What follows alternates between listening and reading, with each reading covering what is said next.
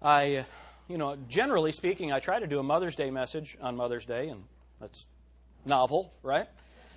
But um, today, I wanted to keep going through our study in Genesis uh, because I think that there couldn't be a more perfect Mother's Day message than where God has us in the text today. And the Bible says all Scripture is given by inspiration of God and is profitable. So that means that this text, where we are today, is profitable for everyone in the room. But it's interesting how often God gives us that little bit of extra. And that's where, that's where we are. Um, so let's dive in Genesis chapter 40 and verse 1. And it came to pass after these things that, after what things? After what things? Look at verse 20 of chapter 39. And Joseph's master took him and put him into the prison, a place where the king's prisoners were bound, and he was there in the prison. But the Lord was with Joseph and showed him mercy and gave him favor in the sight of the keeper of the prison. Now, I've got to tell you, for our way of thinking, the Lord showing him mercy would have been to get him out of there. Isn't that interesting? But the Lord showed him mercy by giving him favor with the keeper of the prison. And sometimes we misunderstand God's mercy, don't we? It's interesting. Look at what it says in verse uh, 22. And the keeper of the prison committed to Joseph's hand all the prisoners that were in the prison, and whatsoever they did there, he was the doer of it. The keeper of the prison looked not to anything that was under his hand, because the Lord was with him, and that which he did, the Lord made it to prosper. Notice, what, what is repetition in the Bible?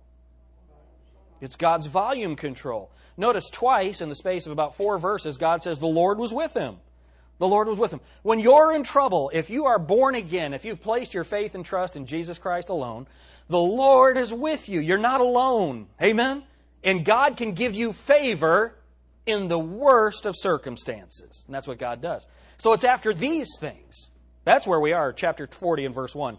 And it came to pass after these things that the butler of the king of Egypt and his baker had offended their lord, the king of Egypt. And Pharaoh was wroth against two of his officers, and uh, against the, the chief of the butlers, and against the chief of the bakers.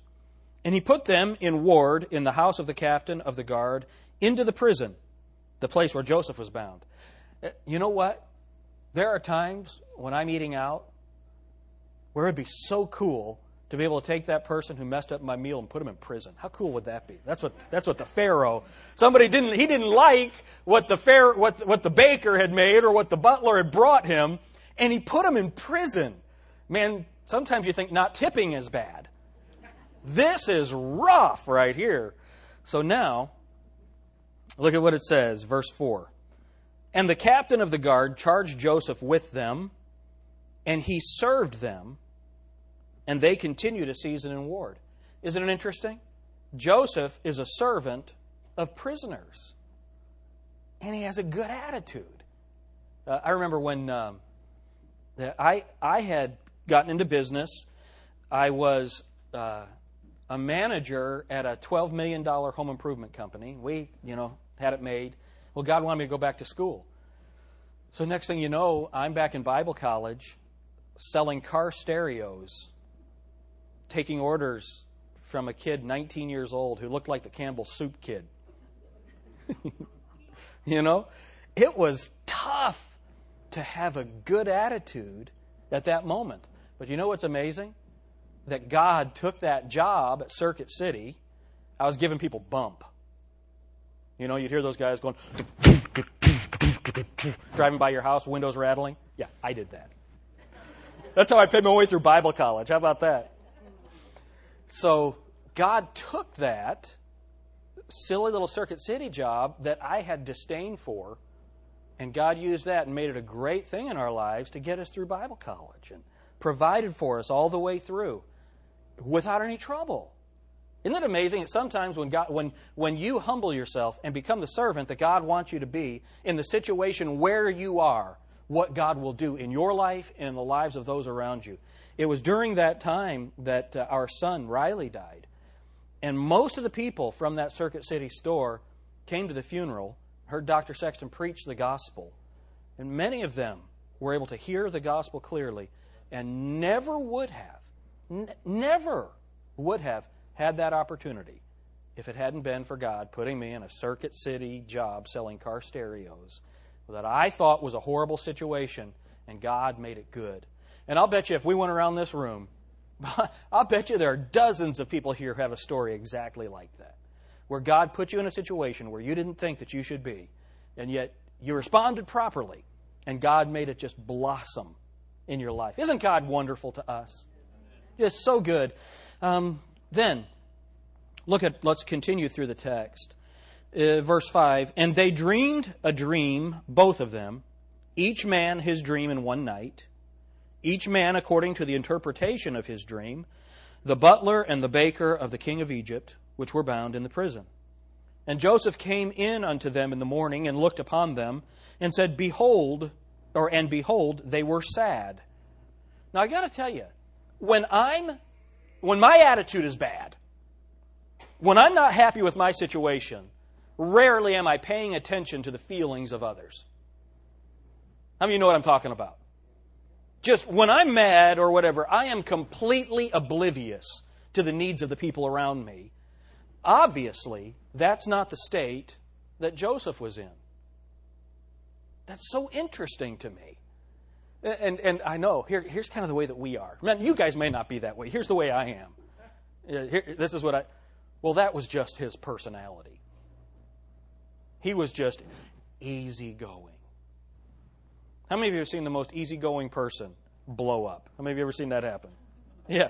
Situation gets bad enough that Dan New will even get mad sometimes. Amen. I've never seen it, but I know it's going to happen one of these days. The most even tempered person. It's not his personality, it was his belief in his God. Brent and Wade are laughing. Have you ever seen your dad mad? Mad at Brent. Brent was the bad child, is that what you're saying?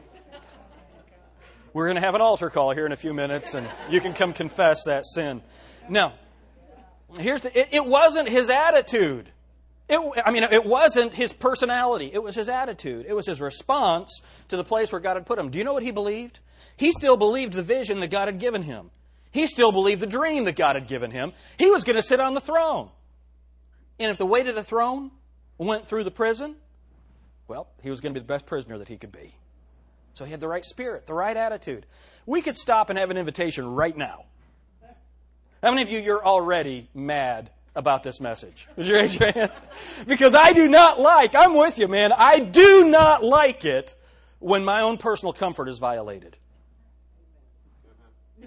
So, you guys on the trip, remember that this week. All right, now, let's read on. Verse 7. So he sees that they're sad.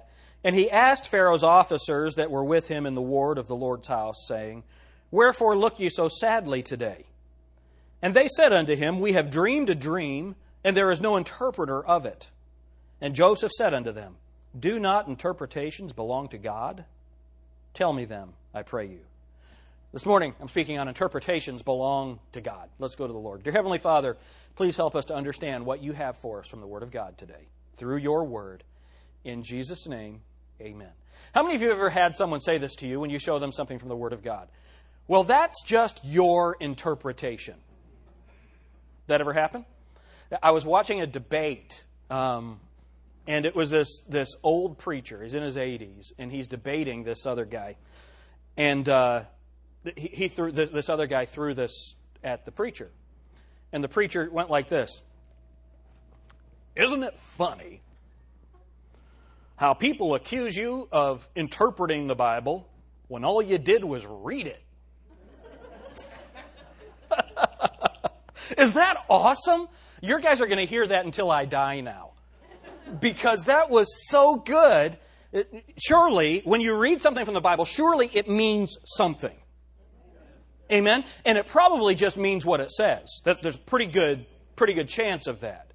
So what I, what, what's fun is when someone says that's your interpretation, I like to ask them this. Show me another one. G- give me another interpretation of that text that fits with what it says. Look at keep your place in Genesis, but look back at uh, 2 Peter chapter 1. Many of you know where I'm going here. 2 Peter chapter 1.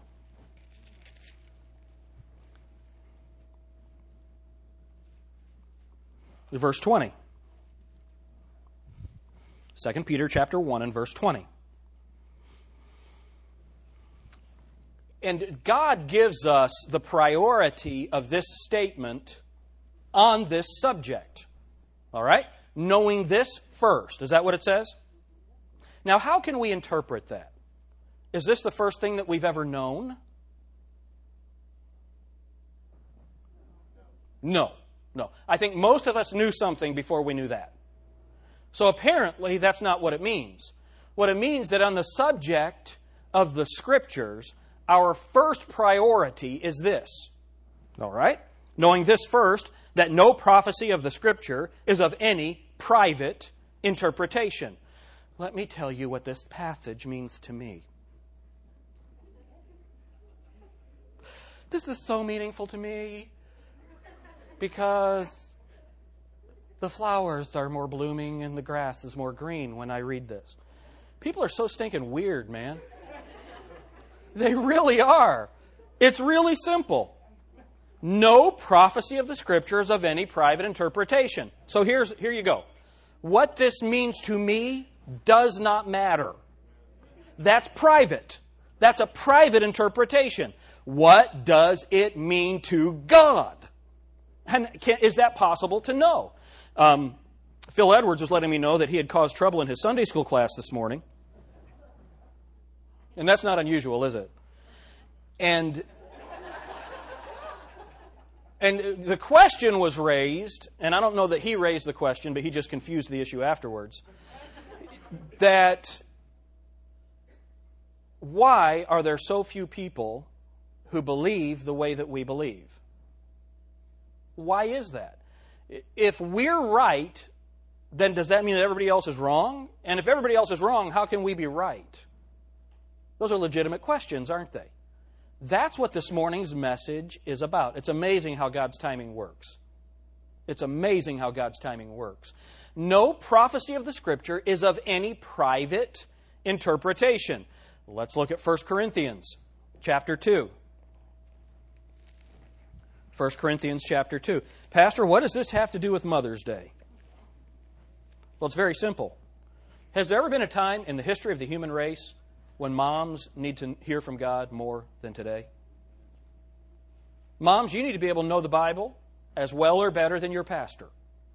You need to be able to know the Bible as well or better than any Bible scholar in the world. You need to know what God has said if you're going to be able to, to lead your children, if you're going to be able to keep that home in the way that God has commanded you to. So let's go to 1 Corinthians chapter 2. And we're going to begin with seeing how does the Bible tell us how we're supposed to do this. Uh, 1 Corinthians chapter 2 verse 12. Now we have received not the spirit of the world, but the spirit which is of God, that we might know the things that are freely given to us of God. So what has God freely given to us? Well, the Bible tells us. And the Bible then tells us that we have been given the Spirit of God so that we can know them. Not, not, not suppose, we can know some things about the Word of God. Now look at what the Bible says, verse 13. Which things also we speak, not in the words which man's wisdom teacheth, but which the Holy Ghost teacheth, comparing spiritual things with spiritual. So the way that we're going to know the things of God is by comparing things spiritual with spiritual. And Jesus said that his words are spirit and life. So if we're going to understand what God has for us from the Bible, if we're going to interpret it properly, then we're going to do that by comparing things spiritual with spiritual. Now, how many of you have heard that before? Yeah, like, like a thousand times here at Grace Baptist. Each, just about any regular attender of Grace Baptist Church could have given that little speech themselves. You, you all have heard it so much. Well, then why is there so much disagreement on the Bible? Why is there so much disagreement on the Bible? Because people don't believe that. Most people do, most churches, most pastors do not believe it. How often do you go to a church service and in that church service you spend the whole service comparing Scripture with Scripture? How often does that happen? Almost never. It happens in some places. Not only here, it happens everywhere where people believe that we know the things of God by comparing things spiritual with spiritual. Amen? So now, do you know what we're going to do today? The Bible says, remember, that's your interpretation. What did Joseph say? Let's go back to Genesis chapter 40, verse 8.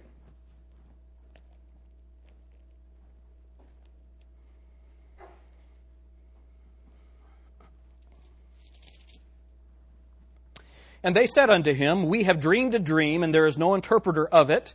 And Joseph said unto them, Do not interpretations belong to God? Who do interpretations belong to? Now, here's what you might say, but interpretations, this is interpretations of dreams, not the Scripture. That's a good question, right?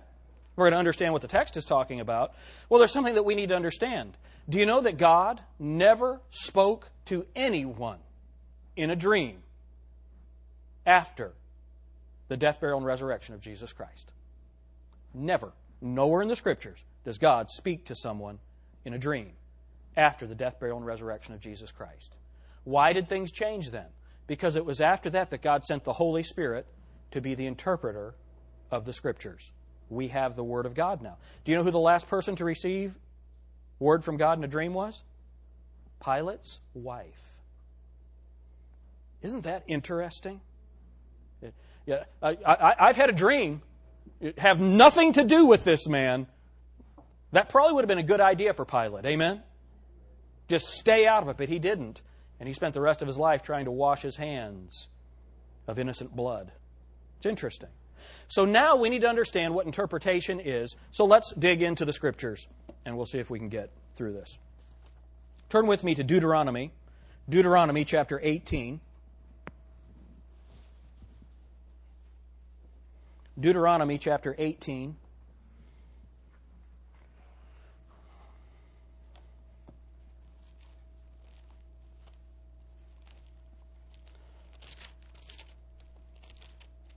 Let's start reading in verse 20. But the prophet, which shall presume to speak a word in my name, which I have not commanded him to speak, or that shall speak in the name of other gods, even that prophet shall die. So, what do you think God thinks about false prophets?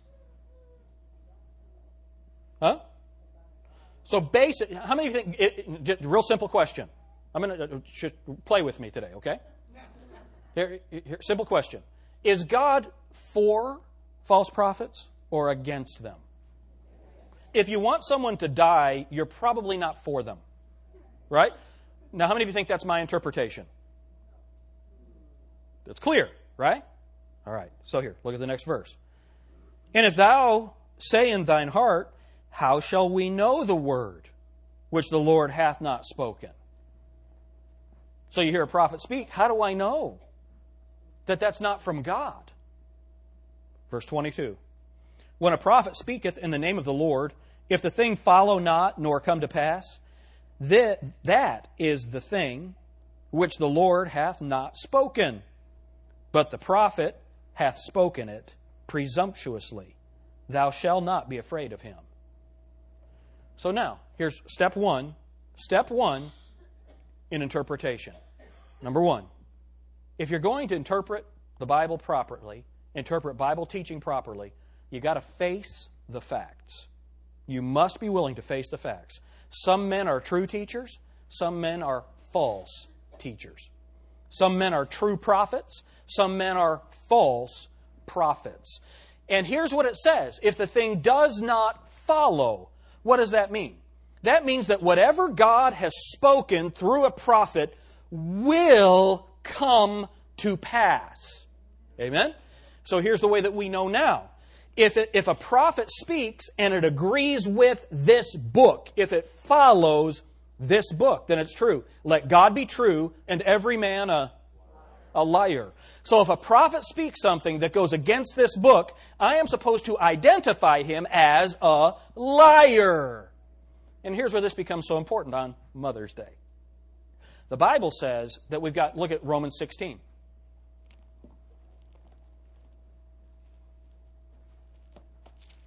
Romans 16.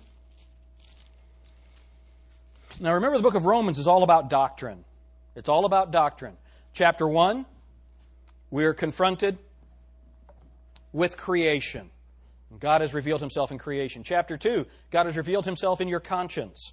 Chapter 3, if you respond to the light of creation, the light of conscience, God will give you the light of Christ. Amen? Chapter 4, he tells us how that happens, how it's all of God. Chapter 5, there's no condemnation. Isn't that awesome? Chapter 6, we understand that we're buried with Christ in baptism, raised to walk in newness of life, that we identify with Christ's death, burial, and resurrection at our salvation. Chapter 7, we learn that, that, our, that even though I'm born again, my body is still a fleshly thing, and I'm going to struggle with that until I die. Chapter 8, there's still no condemnation. I have the Holy Spirit. The Holy Spirit's mentioned 21 times in chapter 8. Chapter 9, God starts beginning, chapters 9 through 11. God's not done with Israel. Don't replace Israel with the church. The promises for Israel are for Israel. Amen? Then we get into chapter 12, and what do we learn? I beseech you, therefore, brethren, by the mercies of God, that ye present your bodies a living sacrifice, holy, acceptable unto him, which is your reasonable service. And be not conformed to this world, but be ye transformed, that ye may prove what is that good and acceptable and perfect will of God. Based on those first 11 chapters of doctrine, there's something you need to do. Amen? Romans, the whole book is about doctrine. How we get saved, how we live, how we interact, what we, what we owe to God. Now look at Romans chapter 16. This is where he's wrapping it up. Verse 17. Now I beseech you, brethren, mark them which cause divisions and offenses contrary to the doctrine which ye have learned, and avoid them. For they that are such serve not the Lord Jesus Christ, but their own belly, and by good words and fair speeches deceive the hearts of the simple. See, here's the idea how does this fit in on Mother's Day? The Bible says we're supposed to be simple of evil and wise of good. The Bible says that we are supposed to study to show thyself approved unto God, a workman that is not to be ashamed, rightly dividing the word of truth. I'm either going to be knowledgeable in the word of God and doctrine, or I'm going to be deceived and simple. So you need to know, ladies, you need to know what a true prophet is and what a false prophet is. When Joyce Myers stands up with her butch haircut and manly voice, standing in an office that is not hers, and starts telling you that God wants you to be wealthy, does that mean that there's nobody saved in Sudan? Does that mean that there's nobody saved in Sri Lanka? Does that mean that there's nobody saved in about 90% of the globe where people are poor? Do you know what she is? She's a liar. Do not listen to her. Do not listen to her. What am I doing? I'm marking her. I'm marking her as a false prophet. So here's the idea. If you are going to interpret the Bible. The first thing you have to do is face the facts. Not everybody who claims to be speaking for God or from God is telling the truth. How do you know the difference? Does their word agree with the word of God? Amen?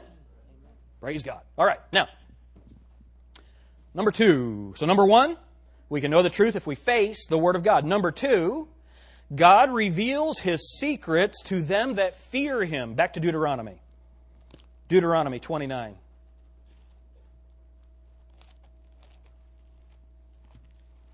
You'd be amazed if, to, to, to, figure or to find or discover how much prophecy is in the book of Deuteronomy. Jesus Christ called, talks about Moses and the prophets who spoke about him. Moses was a prophet. Moses penned Deuteronomy. Deuteronomy chapter 29, verse 29. The secret things belong unto the Lord our God.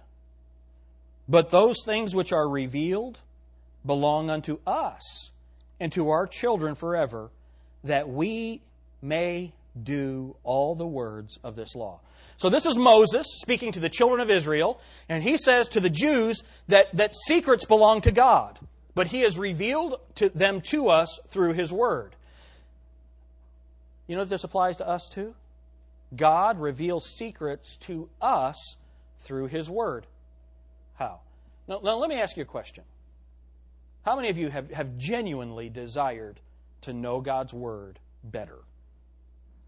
Amen? And honestly, you wouldn't be at this church if that wasn't the case. We don't have a whole lot of, you know, fun, feel good messages here. You come here to, to learn the Bible. So, you know, kind of preaching to the choir on that. But you know that, like Paul said, none of us have arrived. We've not yet attained. Amen? And you can know God. You can know God's Word. You can interpret it for yourself and for your children. Now, here's how. Look at the text again. The secret things belong unto the Lord our God, but those things which are revealed unto us and to our children forever, that we may do all the words of this law. But these things are revealed to us. Do you know what we're supposed to do? This will be true to us if we fear God, if we fear Him. Look at Psalm 25 14.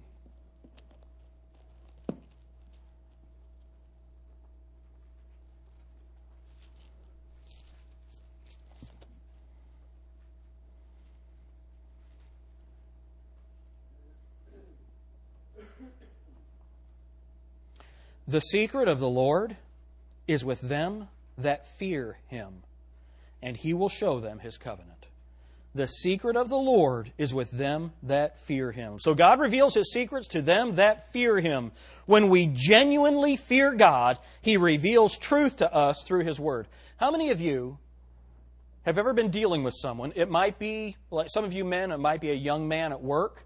Some of you ladies, it might be a younger lady that you've been trying to help and you tell them something, and they look at you with disdain, like, get out of my face, old man.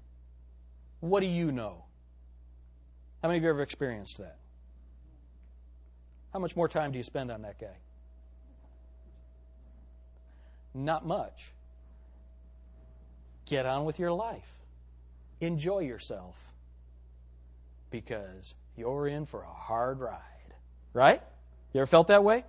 Do you know what that is? That's the wisdom of God. Jesus said, Don't cast your pearls before swine. Jesus said not to give the truth to a fool. A fool is someone that re- refuses to hear it. The same thing is true of us. If I genuinely fear God, then He will reveal truth to me. How do I demonstrate whether or not I truly fear God? We found it in, in Deuteronomy 29 29. He shows them to us, and then we do them. I, when I obey what he reveals to me, then he will reveal more to me. So it's the same thing. As you give responsibility to your children and they fulfill those responsibilities, then you give them more freedom and more responsibility. When they can't fulfill the simple responsibilities that you've given them, what happens? You take away privileges. God does the same thing with us. How many of you want to know God's Word better? Fear Him believe Him, and do the things that He's instructing you to do. Very simple. All right, so number one, you've got to face the facts. Number two, you've got to fear God and do the things that He says to do. Number three, number three, Isaiah chapter 29. Isaiah chapter 29.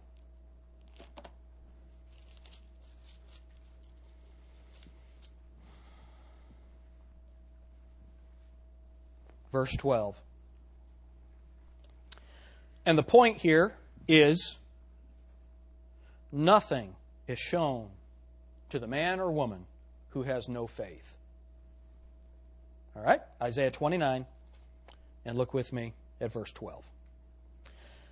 And the book is delivered to him that has not learned, saying, Read this, I pray thee. And he saith, I am not learned. Or let's look at verse 11. And the vision of all is become unto you as the words of a book that is sealed, which men deliver to one that is learned, and say, Read this, I pray thee. And he saith, I cannot, for it is sealed. So you've got this book. Now, for us, we're, we're seeing a book like this. For them, it would have been a scroll. And this scroll, though, is sealed, it can't be opened. So he says, Tell me, so you take this book that's sealed and you take it to a learned person, an educated person, and you say, Explain this book to me. And he looks at it and says, I don't know what's in there. It's sealed, it's closed up. I, I can't see it. So then you take it to someone who is unlearned, and that's where we are. Look at verse 12. And the book is delivered to him that is not learned, saying, Read this, I pray thee. And he saith, I am not learned. Verse 13. Wherefore the Lord said, Forasmuch as this people draw near me with their mouth, and with their lips do honor me, but have removed their heart far from me, and their fear toward me is taught by the precept of men. Therefore, behold, I will proceed to do a marvelous work among this people, even a marvelous work and a wonder. For the wisdom of their wise men shall perish, and the understanding of their prudent men shall be hid. So here's the idea God is going to keep this book closed up and sealed from the person who has no faith. Who has no faith. The question was asked why do so few people believe the way that we believe? I had lunch with a pastor this week and his staff. And we got back to his office, and he said, uh, Yeah, you're probably not going to like this, but uh, um, we allow people to teach from the New King James now. I said, I still use the King James because I think it's the best, but we allow people to teach from the New King James. And I asked him why, and he pulled out a couple of things that he didn't like about the King James. Some of the words, some of the Old English words, he didn't like using those words. And it was it, it really struck me. Number one, he's a very weak preacher and teacher. Always has been. He always has been. Do you know why? He doesn't have faith in the book that he holds in his hands. Last year, Jeff Faggart preached a message on the Baptist History Tour. And he, uh, if you've never heard Jeff, he has this unbelievably big, deep bass voice. And he just stood behind the pulpit and, with all the passion that was in him, basically just read Scripture.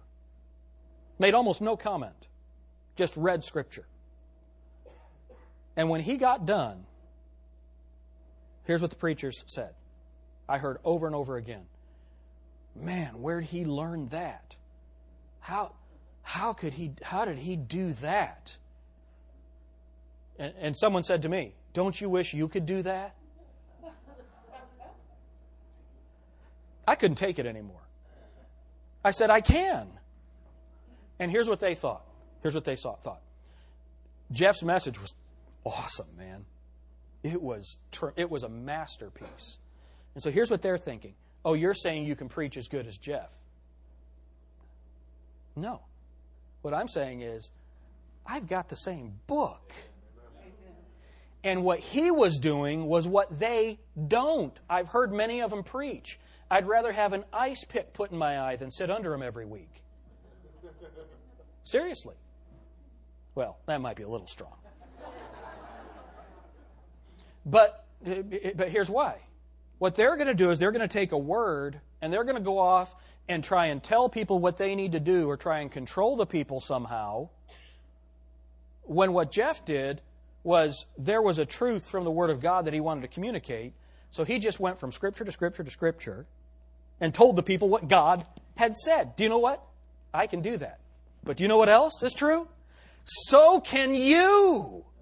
When your family asks you a question, what should I do about this? Here, come over to the house. Let me show you. Here's what the Bible says about it. Boom, boom, boom, boom. Here's what the Bible says about it. All right? Here's what the Bible says. Here's what the Bible says. Here's what the Bible says. Here's what the Bible says. Here's what the Bible says. Here's what the Bible says. Here's what the Bible says. You know what they're going to say? Here's what they're going to say. They're going to say, Thank you. Or they're going to reject it but you have done what you are supposed to do. Thus saith the Lord. You can do that too if you believe this, if you have faith in this, if you genuinely want to know what God has said. He will reveal it to you if you believe it starts right here. when people come to me for counseling, here's what I say. Number one, you've got to believe. Number one, you've got to believe that God has the answer for your problem. If you don't believe that, I can't help you. I can give you some practical wisdom. I can give you some common sense, some horse sense stuff. I can help you there. But if you don't believe this, you're going to stay in your problem until you die. Amen? Amen. All right, now let's roll on. All right, so number one, we can know truth if we face fa- the facts. Number two, God reveals his secrets to them that fear him. Number three, nothing is shown to a man who has no faith. Number four, the Lord reveals truth to babes. Look at I'm not talking about good looking women. I'm talking, here, look what the Bible says. That was, that was our major as young men in Bible college, the babes in Christ. That was our major in Bible college. All right. Um, that's kind of funny. That's kind of funny. I married a babe in Christ, right? All right. Now, look at Luke chapter 10 and verse 21. In that hour, Jesus rejoiced in spirit and said, I thank thee, O Father, Lord of heaven and earth, that thou hast hid these things from the wise and prudent. Are we all there? Luke 10 21. Luke 10 21. Let me, let me just stop right here before I read the text because I want you to get this. Um, often, when I deal with, well, every meeting that I go to, everywhere that I preach in the country, someone comes up to me and says, How do you find that stuff in the Bible? every time. And so now on our book table, we sell Strong's Concordances so that people can just look at the words and find those things in the Bible for themselves. Amen? Everywhere I go, that happens. And everywhere I go, I get this. Why doesn't Dr. So and so agree with you? Every time. And here's our problem we live in an age that worships in the cult of scholarship if you've got enough letters behind your name, that person has more authority than the person who doesn't have the letters. That's where we live. That's where we live. Let's read this text and see what Jesus thinks about that. All right? Verse 21. In that hour, Jesus rejoiced in spirit and said, I thank thee, O Father, Lord of heaven and earth, that thou hast hid these things from the wise and prudent and hast revealed them unto babes. Even so, Father, for so it seemed good in thy sight. All things are delivered to me of my Father, and no man knoweth who is the, who the Son is, but the Father, and who the Father is, but the Son, and he to whom the Son will reveal him. And he turned him unto his disciples, and said privately, Blessed are the eyes which see the things that ye see. For I tell you that many prophets and kings have desired to see those things which ye see, and have not seen them, and to hear those things which ye hear, and have not heard them. Now, here's the idea. Here's the idea. Moms, I know, because I've spoken with some of you, some of you think, you know what, I don't have a lot of education. I, you don't need a lot of education to know what God has said. Now, how many of you know understand that I'm for education? Amen. I've read one or two books. I've spent a little bit of time, and I'm for education. Every one of you school teachers, principals, I'm for you. You have a vitally important job. If, if a person can't read, they can't know God. It's so vital. I'm for education. What I am not for is for a man to say that Nick can't know the Bible because he doesn't know Greek, Hebrew, hasn't been to seminary. So he needs me to open it up and teach him. Oh, my dear child, here, please let me help you, you neophyte, to understand what the Bible says. And here's what they do Here's what they do. Well, according to the Graf Wellhausen documentary hypothesis, that passage falls under the JEDP symbol, and so that probably is not genuine. Now, how many of you that helped you? All right, that's the kind of garbage that's in every commentary, just about every commentary that you're going to read. That's the kind of garbage that's going to be, that does not help anyone. What I'm saying is this if you genuinely believe God, if you have the faith of a little child. Here's the faith of a little child You ready for the faith of a little child? That's where you're up on top of that, that, that step, and your dad says, Jump, I'll catch you. What do you do? Jump. Remember your dad in the pool? Jump. Just jump. And it was really sad because Wade was like 21, about killed Dan. It was unbelievable.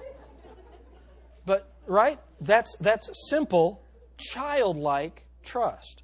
If you come to the Bible that way, do you know what God's going to do? He's going to reveal things to you that Professor Widebottom never saw. I promise. You want to know how I know that? I've been to the seminaries.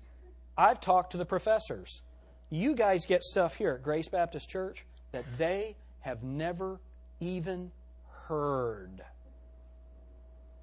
And some of you are saying, yeah, that's because it's the weirdest stuff in the world.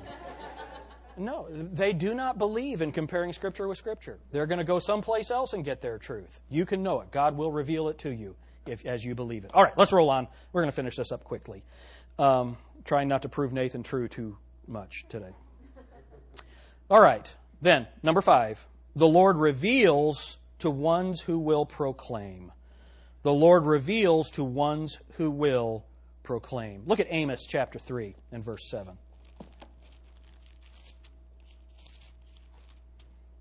Joel, Amos. If you don't know where it is, use your table of contents. That's what it's there for. Amos 3 and verse 7. Surely the Lord God will do nothing, but he revealeth his secret unto his servants, the prophets. Let me read it again. Some of you are still looking. That's great. Amos 3 7. Surely the Lord God will do nothing, but he revealeth his secret unto his servants, the prophets. Here's what that's saying the prophets have recorded everything that God will do. That's what it says. So now it's my job to find out what the prophets said about what God's going to do. It's very simple. That secret has been revealed. But now, who is a prophet? So now, if I stand up here and I say, God revealed to me in a dream that you are all supposed to double your giving so that I can buy a bigger house. Do you know what you can say? Liar, liar, pants on fire. right? Why? Because that's not in the Bible. The last person that God revealed something to in a dream was Pilate's wife. So God's not talking to you in dreams either. Amen? That's the pizza that you ate before you went to bed. All right? What we understand is God reveals things to prophets. But what's a prophet now? A prophet in Bible times was a person who spoke the Bible before it was written. A prophet now is a person who speaks the Bible to others. So here's the simple truth if you're going to use what God gives you to help someone else, He'll show you more. If you're just going to take it in, take it in, take it in, He's going to stop showing you. You got to use what you get, and then He'll give you more. Uh, do you remember the story of the, the widow?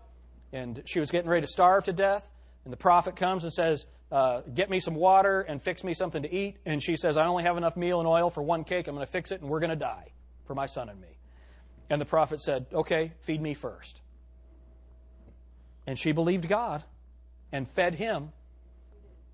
And the next thing that happened was her meal didn't run out through the whole famine, her oil didn't run out through the whole famine.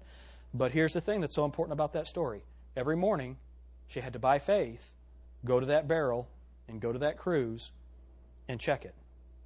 Because as she used it, God gave her more. That's the same way that God gives us truth. As you use it, God will give you more. It's very simple. Moms, if you want to know more of God's Word, teach it to your children, teach it to your friends, teach it to your family. Te- older ladies, teach it to a younger lady. That's God's plan, and God will show you more. All right, then. Um, education and natural ability are not a must. Education and natural ability are not a must. Do you realize how many preachers that have been greatly used by God had no formal education? They had no formal education. I'm for formal education. I think it's good. But it is not necessary for God to use you. Amen? Just awesome. How many of you here do not have a doctor's degree? It's a good thing that God can't only use doctors. People with extended, extensive education. Amen. I'm just telling you. I'm not against you doctors. I love you guys. I'm for you. All right? God can use you guys too. Um, look at Daniel chapter 2 and verse 30.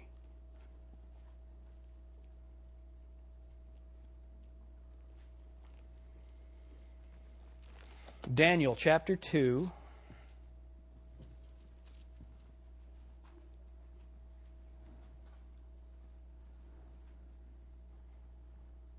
But as for me, this secret is not revealed to me for any wisdom that I have more than any living, but for their sakes that shall make known the interpretation to the king, and that thou mightest know the thoughts of thy heart. You see, Daniel has also said that interpretation belongs to God. Daniel is saying, Look, the reason that I know this isn't because of any great thing that I have. I'm just telling you what God has said. You know that all of us can do that? Every one of us can do that. Look with me at uh, 1 Peter chapter 1. 1 Peter chapter 1.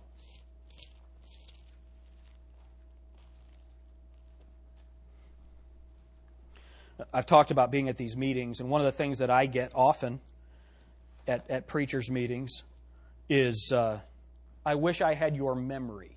That's what people say to me. Well, praise God. He has given me a, a decent memory. Some of you have better memories than I do. Um, and here's what I say to them Yeah, I can remember it, but you can write it down. Here's what people do they'll compare their physical or intellectual ability to someone else and use that as an excuse for their poor performance. God knew what your natural abilities were when He saved you and called you to be a servant. Amen? We have no excuses. We have no excuses. 1 Peter chapter 1 and verse 12. Unto whom it was revealed that not unto themselves, but unto us they did minister the things which are now reported unto you by them that have preached the gospel unto you with the Holy Ghost sent down from heaven, which things the angels desire to look into. What's this talking about? These prophets of God had no idea what they were writing.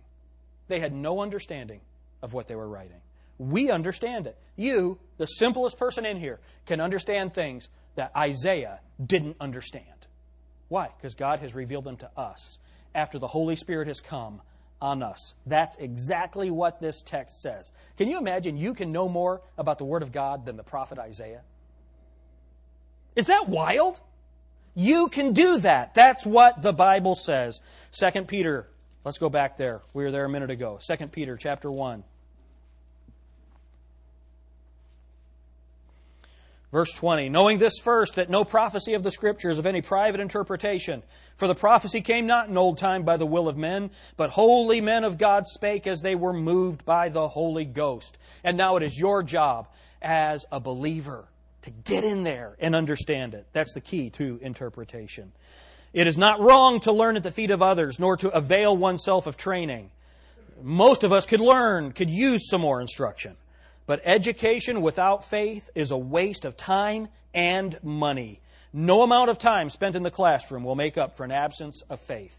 Don't forget, I called the, the, the head of the theology department at Bob Jones University, and I said, it's a, it's a very well known uh, Christian college, and I said to this man, I said, Do you believe you can hold God's word in your hands? And he said, No.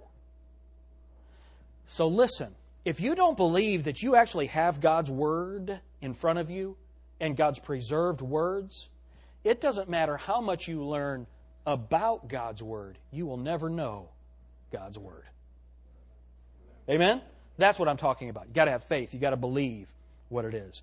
Um, do, do some people have greater intellectual capacity than others? Yes. Yes, there's no doubt about that. But everyone can know God's Word. Amen? Amen. Now, let's look at number seven, and I believe this is where we're going to close. The most important key to interpretation is salvation. Amen? 1 Corinthians chapter 1. 1 Corinthians chapter 1.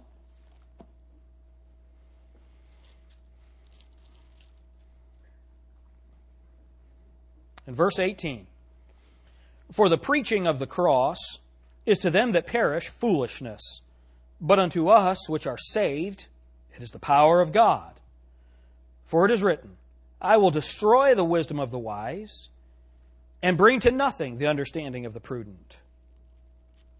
I got to tell you, right there, right there, and I'm, this, this is it, I'm done. But there is nothing more fun than watching a seminary professor or a secular college professor be absolutely flummoxed by the simplicity of the Word of God. It's true. It's happened so many times. I think I've told you about when I was at Oklahoma State. This guy, we were having a debate. Kent Hovind, the creation science guy, was coming in having a debate with the head of the geology department at Oklahoma State. We brought him in, and it was a cool thing. But as I was promoting it, this man, who's a, a professor at the uh, um, botany department, he wrote a, a letter to the editor in the school paper saying that he had looked at all the arguments of creation and found them false. So I called him. This is just Jim Alter, you know, Bible college graduate. Nobody. I called him and I said, Is this Dr. So and so? And he said, Yes. I said, I am so glad that I get to talk to you. This is awesome. And he said, Well, that's, that's good. Thank you. What can I do for you? I said, I just wanted to meet the man who's found the missing link. Uh, uh, what, what, what, what, what do you mean? So, well, you have answered all the arguments of the creationists, and so that means that those transitional forms that Darwin said would be everywhere within the next hundred years, we'd find them everywhere. You found them. So I'm going to call the paper and tell them that Dr. So and so, and I read his name, has found the missing link and has absolutely proven evolution. And he said, that's, not what, what, what, what, what, what, what I, I said. I said, yes, it is. And you know that you're a liar. Uh, well, well, that's, that, that, that's, that, that the end of the conversation. You see, these people that stand up so smugly and make these statements that are clearly contrary to the Word of God whether in a Christian institution or a secular institution, when you confront them with the truth and the authority that comes from this book, do you know what they do? They melt like water. They fall down. We get so intimidated by them for no reason at all because we have the truth. The simplest thing to say to somebody is, well, God said it. You can disagree with God if you want to. I'm going to stick with this. Amen? And you know what God will do for you? He'll reveal the Word of God to you. Let's continue reading in 1 Corinthians. Verse 19 For it is written, I will destroy the wisdom of the wise, and will bring to nothing the understanding of the prudent. Where is the wise? Where is the scribe? Where, now, the scribe is someone that would write, either copy the Bible or write about the Bible. We've got lots of people writing about the Bible that are just liars. Where is the disputer of this world? Hath not God made the foolish the wisdom of this world? For after that, in the wisdom of God, the world by wisdom knew not God. It pleased God by the foolishness of preaching to save them that believe. For the Jews require a sign, and the Greeks seek after wisdom. But we preach Christ crucified, unto the Jews a stumbling block, and unto the Greeks foolishness. But unto them which are called, both Jews and Greeks, Christ, the power of God and the wisdom of God. Because the foolishness of God is wiser than men, and the weakness of God is stronger than men. For ye see your calling, brethren, how that not many wise men after the flesh, not many mighty, not many noble are called. But God hath chosen the foolish things of the world to confound the wise. And God hath chosen the weak things of the world to confound the things which are mighty and the base things of the world, and the things which are despised God hath chosen, yea, and the things which are not, to bring to naught things that are, that no flesh should glory in his presence. But of him are ye in Christ Jesus, who of God is made unto us wisdom and righteousness and sanctification and redemption, that according as it is written, He that glorieth, let him glory in God. See, the Bible says in chapter 2 here, verse 14, But the natural man receiveth not the things of the Spirit of God, for they are foolishness unto him, neither can he know them, because they are spiritually discerned. But he that is spiritual judgeth all things, yet he himself is judged of no man. For who hath known the mind of the Lord that he may instruct him? But we have the mind of Christ. You can know God's Word. You can interpret God's Word. Interpretation belongs to God. But the only way you will understand that interpretation is if you have the Holy Spirit of God dwelling in you, who will reveal it unto you. If you're not born again, you can't know God. Amen? Man, it is wonderful to see what God does when you will just speak the truth. One last illustration. Um, I was at the barber shop this week, and uh, a few weeks ago, Andy, my barber, maybe a month or so ago, he was asking me about the economy, the world economy. And uh, so I just started telling him some stuff about it that we had studied here. And uh, he said, That's interesting. Do you have anything on that?